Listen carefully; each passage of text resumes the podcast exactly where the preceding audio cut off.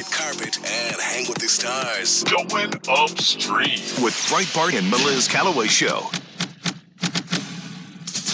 Talk 94.5. Joining us live on the air is Jerome Hudson. Good morning, sir. Good morning, ma'am and sir. Good morning. So, Jerome, did you get a chance to watch the Golden Globe Awards? Uh, it's the question that I dread every time this time of year comes around. Yes. Because because invariably the answer is always yes, and I never receive hazard pay for doing it. I always put it in. Yeah. And I got to tell you, I love the people who run uh, Breitbart News, but this this one thing I've just never been able to nail them down. But yeah, I watched, uh, and you know, it was it was right out of the gate just horrific. Like I've never seen uh, Jo Koy's stand up act. Audience, you're forgiven if you don't. I don't know even know Jo- where he Jo came Koy from. is. No he, idea. He was the last man on the He had bench. Sure, he well, yeah, I guess I should, in his defense, point out that there's no way he was the first, second, or third person that they asked to host the Golden Globes. He only had 10 You- days you- to you- prepare. You may be right. I mean, but that's the thing, right? So the report came out about a week ago that it's official. About 20% of the people who used to go to movie theaters to watch Hollywood's films don't go anymore. Wow. And so you have you have a movie industry that is reeling. It's not just the pandemic. China didn't kill that many of us. Hmm. The movies stink. Yeah. And the their biggest stars, Meryl Streep, Oprah Winfrey, Robert De Niro, they publicly call half the country racist Mm. and slobs. And after a while, people will turn away.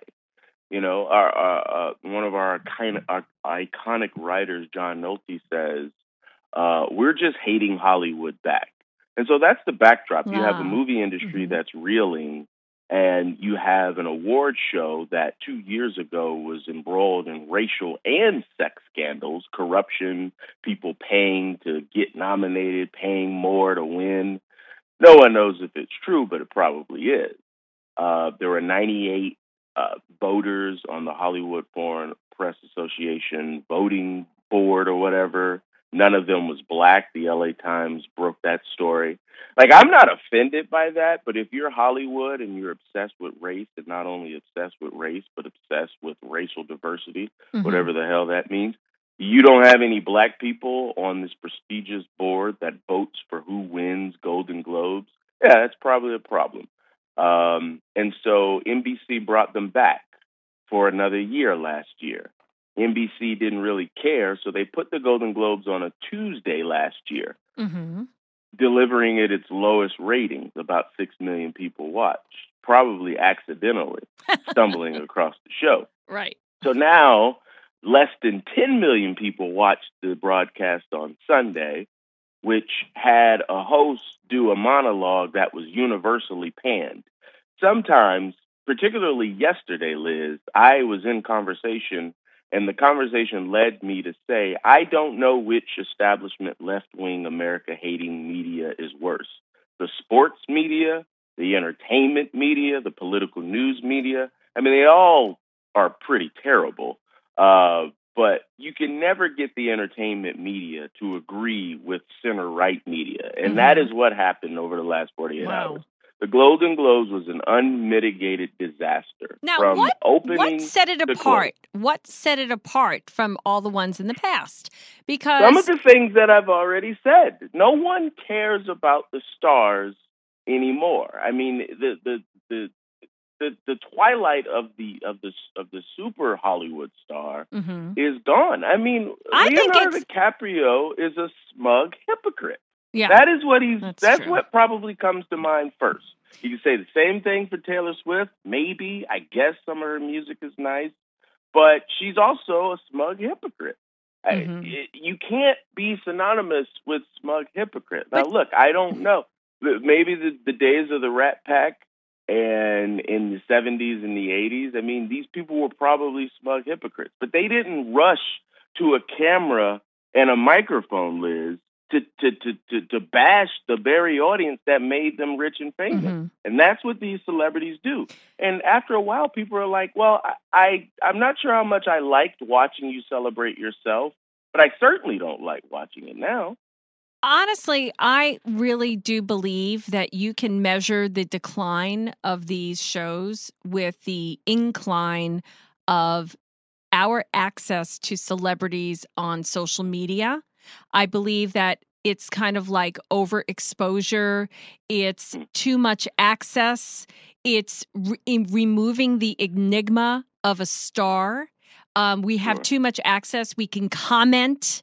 We can take a swing at. We can, The you know, mystery is gone. the mystery is gone, and I really do believe that it. They have eliminated that star enigma that you know, like, wow, oh look, we can see them at this one swanky probably- restaurant in New York. I mean, that would be the only place you would see. Now we're watching videos of them and their kids, and you know, uh, them talking about all sorts of social issues, and it kind of ta takes away the Yeah, yeah, there you go. Now you know. are getting warm, baby. yeah. Now you're getting warm. it's like it takes away all the you know it's kind of like the wizard of oz and we look behind the curtain Yeah. i don't want to see behind the Yeah, curtain There's no mystery. There's no mystique. There's very little magic. And look, I, I mean, sure. Um, I, don't know how much the majority of people are, you know, fangirling on Instagram about their favorite actor. Uh, but it, it, it does happen. Um, but I, I just think that these people have become so openly hostile to their own audience that that doesn't help. And the movies, they're just weird. And they have been for about five years in terms of the, the, the, the movies that get nominated for the Globes. And the and and if you win or you get nominated for a Globe, you're probably going to win an Oscar. The TV shows are much better. I spent several hours working, watching alongside my dear mother here, The Bear, which is Mhm. a, a highly intense drama about a Chicago restaurant and all of the, you know, pitfalls in that, and Beef, which is about two Asian Asian Americans in a road rage incident. Actually, both of those, the lead actor in The Bear won for best lead actor, and I think the the Beef show, the creator won for like best original, blah blah blah. Mhm. Uh, and they're both compelling and they're both good. The movies, Liz, I can't even read some of the synopsises to these movies uh, because this is a family show. I mean, they're- they're just. I, I, I haven't watched a lot of them, um, but you know, Napoleon got panned again by audiences. really Uh, I w- that would be that's the kind of movies yeah, i I like to watch I know. I didn't. I didn't. I didn't see it coming. A lot of these movies are being panned by the critics. Uh, you know, Maestro. I guess Bradley Cooper is an anti-Semite or something uh, because of the makeup. Uh, It's just. It's so trivial. And in a world in which so many people have to struggle because Joe Biden is probably one of the worst presidents in American history, Yep. you you you can't root for these people, Liz. Mhm. You can't. You, Yeah. it, they've made it very hard for you to root for them for about two and a half decades. Mhm. Um, I mean, we've had really horrific things happen. I mean, I kind of go back to nine eleven. Uh, we we came together for like a week, Mhm. and then the wars started, and then a lot of these people had high on their own supply, and I think that's really, you know, maybe aside from a couple issues in the '90s, the first time that celebrity activism took on an, a new role. Um, and Hollywood was changing because re- reality TV, I won't bore the audience, uh, was making it a lot easier for the, the money makers to make money without the celebrities. So that depressed stardom and its importance in society. But the, the stars themselves becoming joyless blowhards and crapping all over the, the people who made them rich and famous, yeah, that that that'll that'll hurt an industry over time. you know what I mean? yeah Uh, you could be a great doctor, but if you're if you're, gosh, I'm trying to find a family friendly adjective. But if you're a jerk to your clients, to your patients, after about 25 years, like these people, because of competition, you know, are going to find someone who is also a good doctor or a good lawyer or chiropractor or tutor or whatever who's not a jerk to them. hmm Yeah.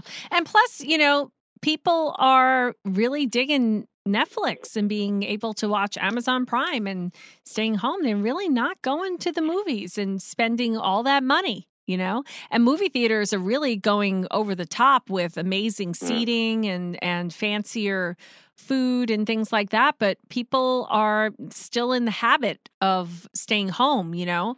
There's something to be No, said to right. get up, get dressed up, you know, go out and have a night out. People are like, eh, you know, we're still You're right. in that this post is pandemic. there are there are varying degrees to the wisdom in what you're saying. Like people will go to the movies if they're into the movie that they're going to pay fifteen hundred dollars to see.